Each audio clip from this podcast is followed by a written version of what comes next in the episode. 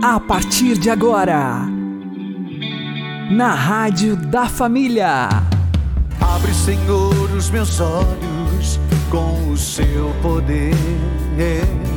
Caminhando com Jesus. Acredite, se Deus é por nós, quem será contra nós?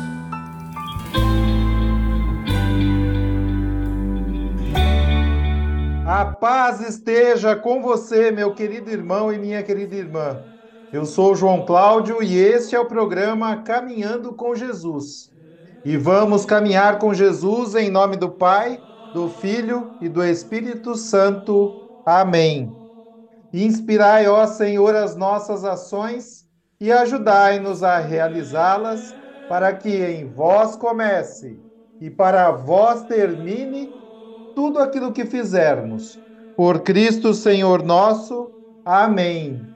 Santíssima Virgem Maria, Mãe de Deus, rogai por nós. Castíssimo São José, patrono da Igreja, rogai por nós. Estamos numa batalha espiritual e não podemos baixar a guarda. Vamos aprender com o Padre Léo. Quanto mais você peca, mais você quer pecar. Até porque ele não nos sustenta, ele não tem substância para nos sustentar.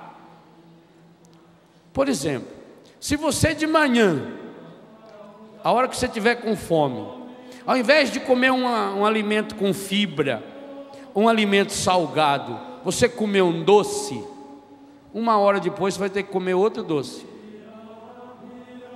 Mais uma hora depois vai ter que comer outro doce. E aí você come pouco, porque não aguenta comer tanto doce assim. Enche um prato cheio de doce. Só se for arroz doce que a minha mãe fazia. A gente comia aquele pratão que ela fazia. Às vezes a gente economizava, dividia assim no meio do prato, né? Essa, essa parte, essa parte para o almoço. Economizava. Então você come um pouquinho, mas logo quer comer mais, e mais, e mais, porque não sustenta. Por isso que quando uma pessoa come um pouco de doce, logo ela tem vontade de comer doce. E de novo comer doce. E doce é uma maravilha.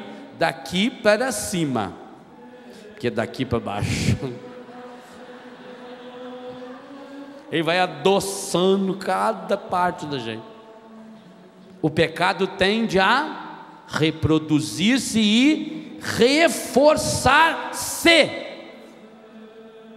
Olha bem, seu catecismo está te ensinando um segredo fundamental na nossa luta contra o encadido. Embora não possa destruir radicalmente o sentido moral. Vejam bem, esse texto que nós estamos lendo, de São Tiago, nessa manhã está querendo nos ensinar uma coisa muito importante.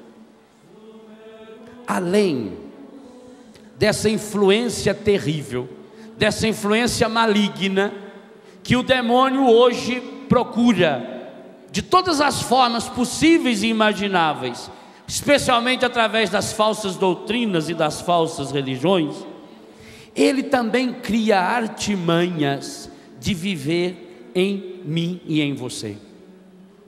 E nós, meus irmãos, perdemos um pouco a consciência de que nós estamos em combate espiritual profundo de que nós estamos em guerra, mas nós não estamos trabalhando com força suficiente para isso, e deixamos algumas áreas da nossa vida que são portas abertas para a ação maligna.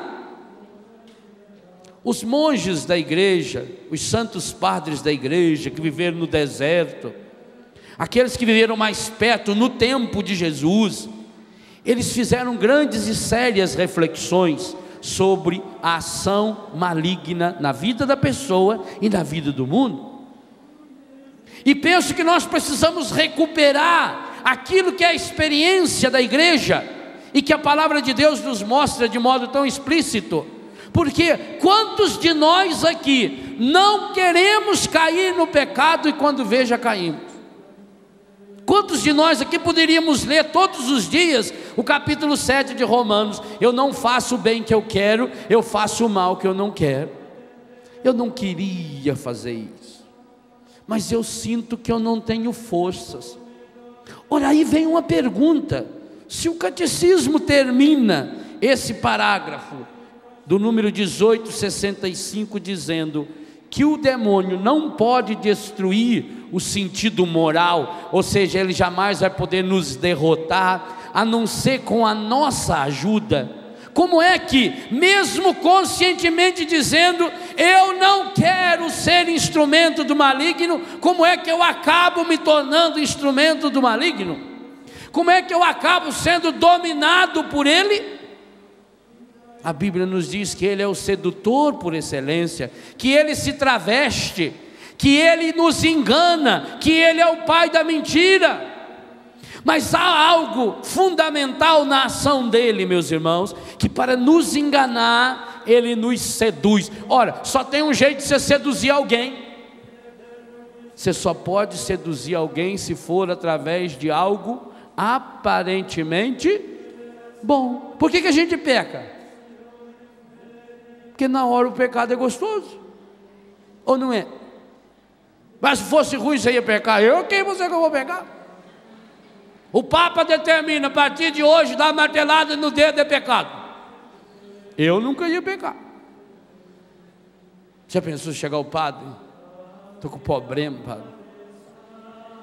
Essa semana, padre, três vezes. Eu não posso ver martelo, padre. Eu pego martelo. Olha para você ver meu dedo, mano, tudo arrebentado. Você ia pecar?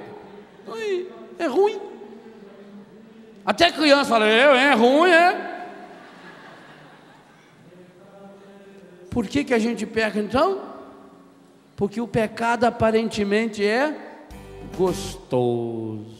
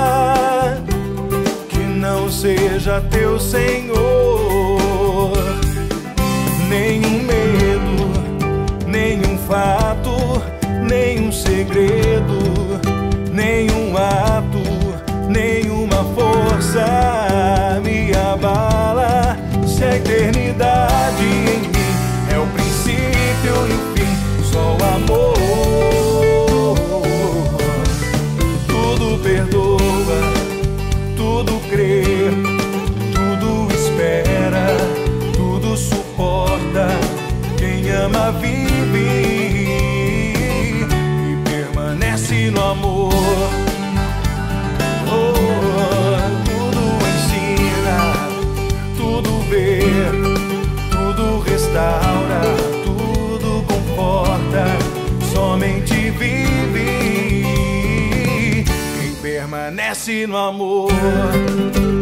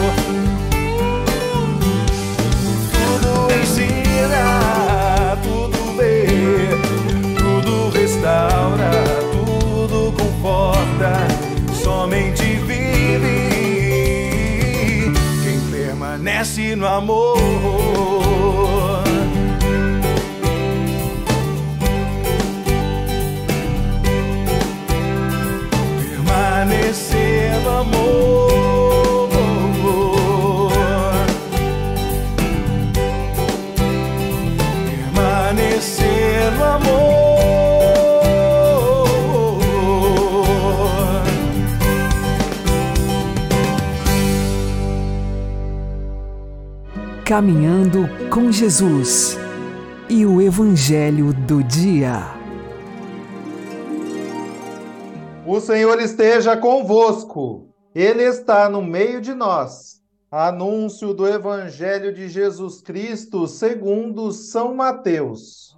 Glória a vós, Senhor. Naquele tempo, disse Jesus aos seus discípulos: Se a vossa justiça não for maior que a justiça dos mestres da lei e dos fariseus, vós não entrareis no reino dos céus. Vós ouvistes o que foi dito aos antigos: Não matarás. Quem matar será condenado pelo tribunal. Eu, porém, vos digo: todo aquele que se encoleriza com seu irmão será réu em juízo. Quem disser ao seu irmão, patife, será condenado pelo tribunal. Quem chamar o irmão de tolo será condenado ao fogo do inferno. Portanto, quando tu estiveres levando a tua oferta para o altar, e ali te lembrares de que teu irmão tem alguma coisa contra ti, deixa a tua oferta ali diante do altar e vai primeiro reconciliar-te com teu irmão. Só então vai apresentar a tua oferta. Procura reconciliar-te com teu adversário enquanto caminha contigo para o tribunal. Senão o adversário te entregará ao juiz. O juiz te entregará ao oficial de justiça, e tu serás jogado na prisão. Em verdade, eu te digo: dali não sairás, enquanto não pagares o último centavo. Palavra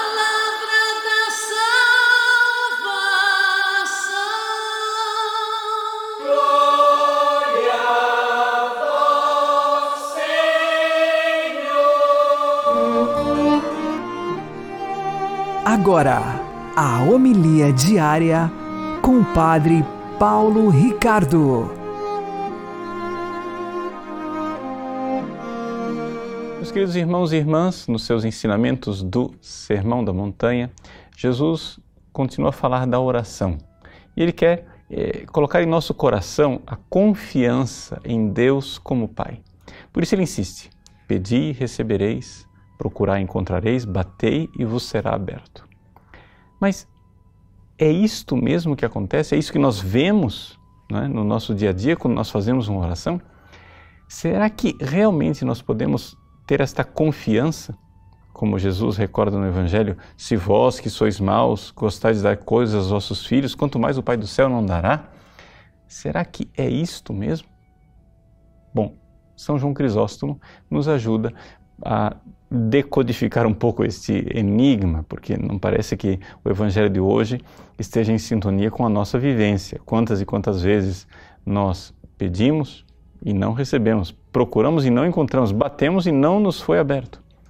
Então, São João Crisóstomo diz quais são as duas características adequadas para que a gente receba isso que Deus está prometendo. Ele diz: é necessário pedir com fervor e é necessário pedir o que convém. Eis aqui a nossa, eh, o nosso enigma resolvido. Primeira coisa, pedir o que convém. São João Crisóstomo nos recorda que o que realmente convém para nós é a salvação eterna. Por isso, eh, nós temos que entender o seguinte: Deus não perde o foco, somos nós que somos desfocados. Somos nós que eh, erramos o rumo, perdemos o alvo. Isso faz parte um pouco das consequências do nosso pecado original. Deus sabe que o que realmente importa é a nossa salvação eterna. Aliás, o diabo também sabe. O diabo também sabe disso e quer a nossa perdição, porque também os demônios não perdem o foco. Eles também querem a todo momento perder a nossa alma. Agora, enquanto Deus e os anjos bons querem nos levar para o céu e o diabo e os seus demônios querem nos levar para o inferno, nós ficamos distraídos com esse mundo como ele, se ele fosse realmente aquilo que importa. Num famoso livro de C.S. Lewis, é, Cartas de um Diabo ao Seu Aprendiz, é, um diabo mais velho comenta com o diabo mais novo, que é o aprendiz. Diz assim: Veja, neste momento, o seu paciente que você está encarregado de levar para o inferno está pedindo a Deus que ele não morra. A sua noiva está pedindo também que ele não morra na guerra. A sua mãe está pedindo que ele não morra na guerra. E você tem que se esforçar exatamente para que ele não morra na guerra. Sabe por quê? Porque neste momento o seu paciente está em estado de graça. E se ele morrer, ele irá para o céu e nós o perdemos para sempre. Pode parecer estranho, diz o diabo mais velho, mas aquilo que nós queremos é exatamente aquilo que as preces do paciente, da noiva e da mãe pedem. Uma longa vida biológica para que nós tenhamos tempo de perdê-lo. Vejam como isso muda completamente o foco. Muda o foco das nossas orações. Não é que nós temos que pedir agora para morrer. Não, não é isso. É que buscai primeiro o reino de Deus e tudo mais vos será acrescentado. Nós precisamos manter esse foco que o que realmente importa não é uma vida é, cheia de prosperidade aqui na terra. Não adianta ser prósperos e nos perdermos no fogo do inferno se nós realmente tivermos o foco da salvação eterna. Podemos também pedir os bens materiais e, quem sabe, se for oportuno e bom para a nossa salvação, Deus os concederá. Mas é necessário pedir aquilo que convém. E aí vem o segundo ponto, recordado por São João Crisóstomo, que é o fervor. Se nós pedirmos uma coisa necessária para a nossa salvação, com fervor, quer dizer, com humildade, com coração confiante, com perseverança, nós iremos alcançar. Então nós iremos descobrir que essa oração é sem dúvida nenhuma, como Jesus ensina no Evangelho, infalível. A oração infalível é aquela que fervorosamente pede o que realmente nos convém, o que convém para a nossa salvação. Deus abençoe você. Em nome do Pai, do Filho e do Espírito Santo. Amém.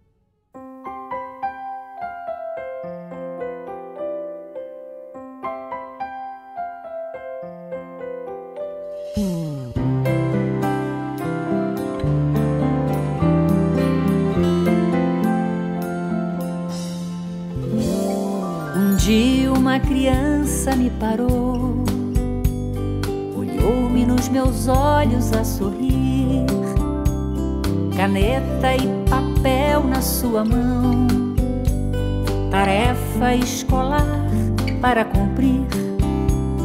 E perguntou no meio de um sorriso o que é preciso para ser feliz. Amar como Jesus amou, sonhar como Jesus sonhou, pensar como Jesus pensou, viver como Jesus viveu, sentir o que Jesus sentia, sorrir como Jesus sorria. E ao chegar ao fim do dia, eu sei que dormiria muito mais feliz.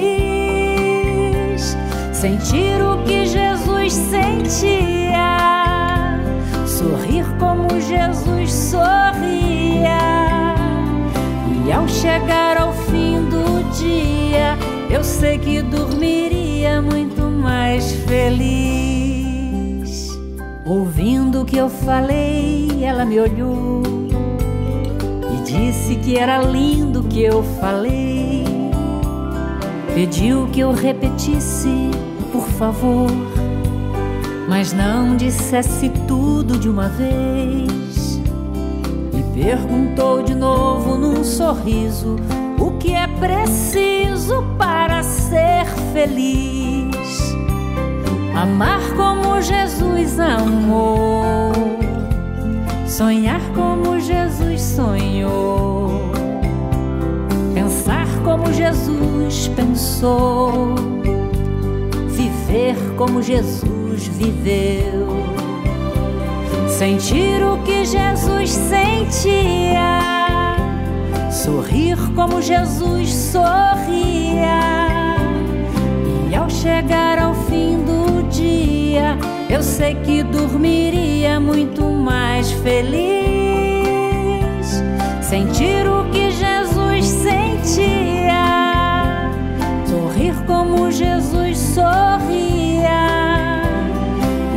chegar ao fim do dia, eu sei que dormiria muito mais feliz.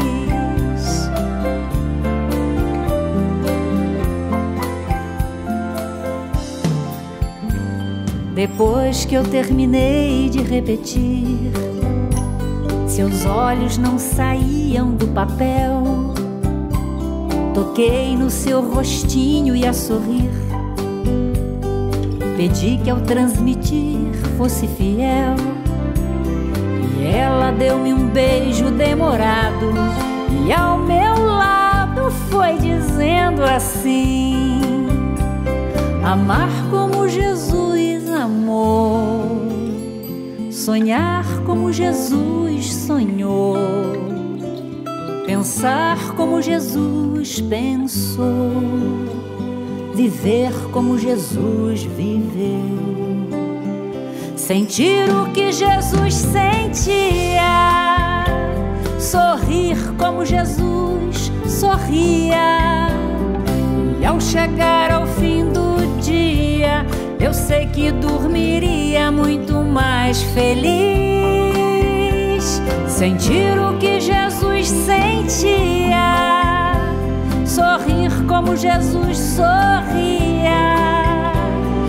E ao chegar ao fim do dia, eu sei que dormiria muito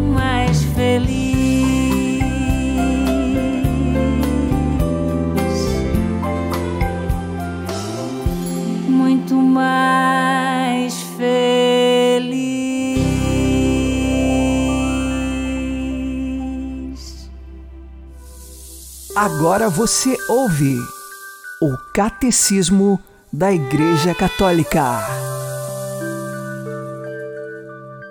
A liturgia, obra da Santíssima Trindade, o Espírito Santo e a Igreja na liturgia. Parágrafo 1108. A finalidade da missão do Espírito Santo em toda a ação litúrgica é pôr-nos em comunhão com Cristo, para formarmos o seu corpo. O Espírito Santo é como que a seiva da videira do Pai, que dá fruto nos sarmentos. Na liturgia realiza-se a mais íntima cooperação do Espírito Santo com a Igreja. Ele, Espírito de comunhão, permanece indefectivelmente na Igreja e é por isso que a Igreja é o grande sacramento da comunhão divina que reúne os filhos de Deus dispersos. O fruto do Espírito na liturgia é inseparavelmente comunhão com a Santíssima Trindade e comunhão fraterna.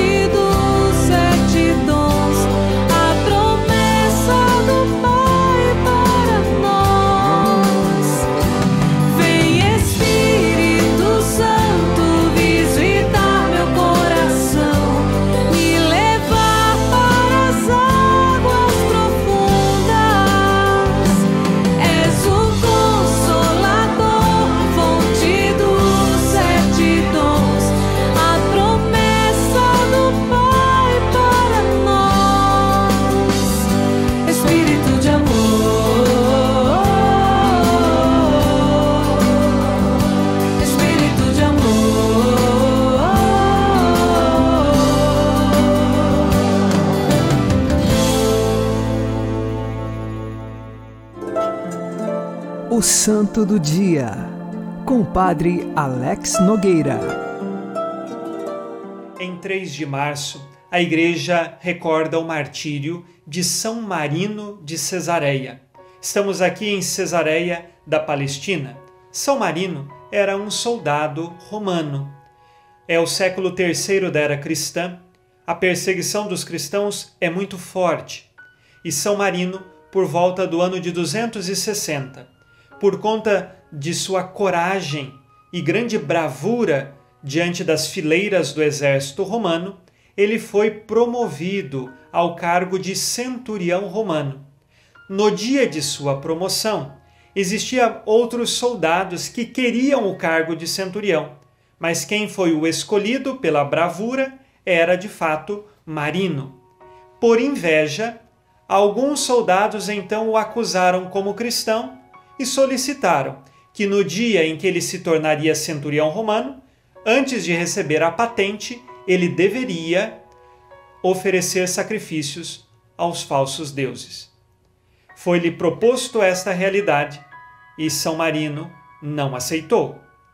Como ele era muito querido diante da realidade do império, principalmente entre os seus irmãos soldados, então foi-lhe dado duas horas para que Marino pensasse. Durante essas duas horas, ele teve um encontro com o bispo, e o bispo católico lhe apresentou a Bíblia ou a espada. A espada representando a carreira militar e a Sagrada Escritura representando, portanto, a fé em Jesus Cristo. São Marino não hesitou. Ele queria a fé e deixou a espada. Deixou a sua carreira militar. Não se tornou centurião romano. Duas horas depois, voltou e comunicou qual era a sua decisão. Iria morrer pela fé. Ele poderia sim ter desistido, mas trazia no coração uma fé que não queria negar. É um amor profundo, é um amor doação à pessoa de Jesus. E por isso ele deixou o exército deste mundo para ingressar no exército dos santos no céu. Hoje, São Marino está no céu e intercede por nós. Ele entregou a sua vida, foi martirizado. De soldado romano, agora é soldado de Cristo, pela fé. Que nós também tenhamos a mesma coragem de São Marino de defender a nossa fé. E se um dia for necessário, doar a nossa vida inteira por Cristo, quem dera até mesmo pelo martírio. São Marino de Cesareia, rogai por nós. Abençoe-vos Deus Todo-Poderoso, Pai e Filho e Espírito Santo. Amém. Fique na paz e na alegria que vem de Jesus.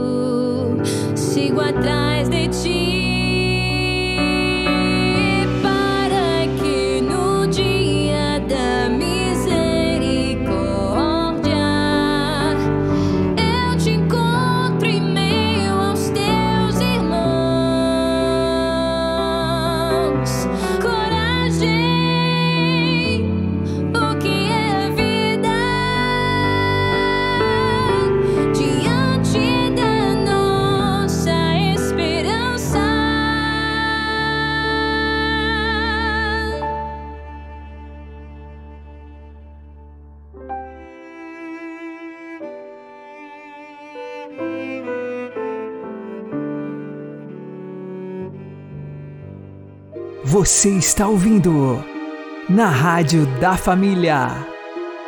Caminhando com Jesus. O que acontecerá quando recebermos a comunhão na eterna mansão do Rei dos Céus? Santa Teresinha de Lisieux responde: Veremos então que já não acabará nossa alegria, que já não haverá tristeza de separação, e que para levar uma lembrança não nos será necessário raspar furtivamente as paredes santificadas pela presença divina, pois que sua casa será nossa por toda a eternidade. Ele não nos quer dar sua casa da terra, contenta-se em nola mostrar, para que nos faça amar a pobreza e a vida oculta. Aquela que nos reserva é seu palácio na glória, onde já não o veremos oculto na aparência de uma criança ou de uma hóstia branca, mas tal qual é, na força do seu infinito resplendor. Santa Teresinha do Menino Jesus e da Sagrada Face, rogai por nós. O Senhor nos abençoe, nos livre de todo mal e nos conduza à vida eterna. Amém. E que Maria e José nos conduzam pelas mãos para que continuemos caminhando com Jesus.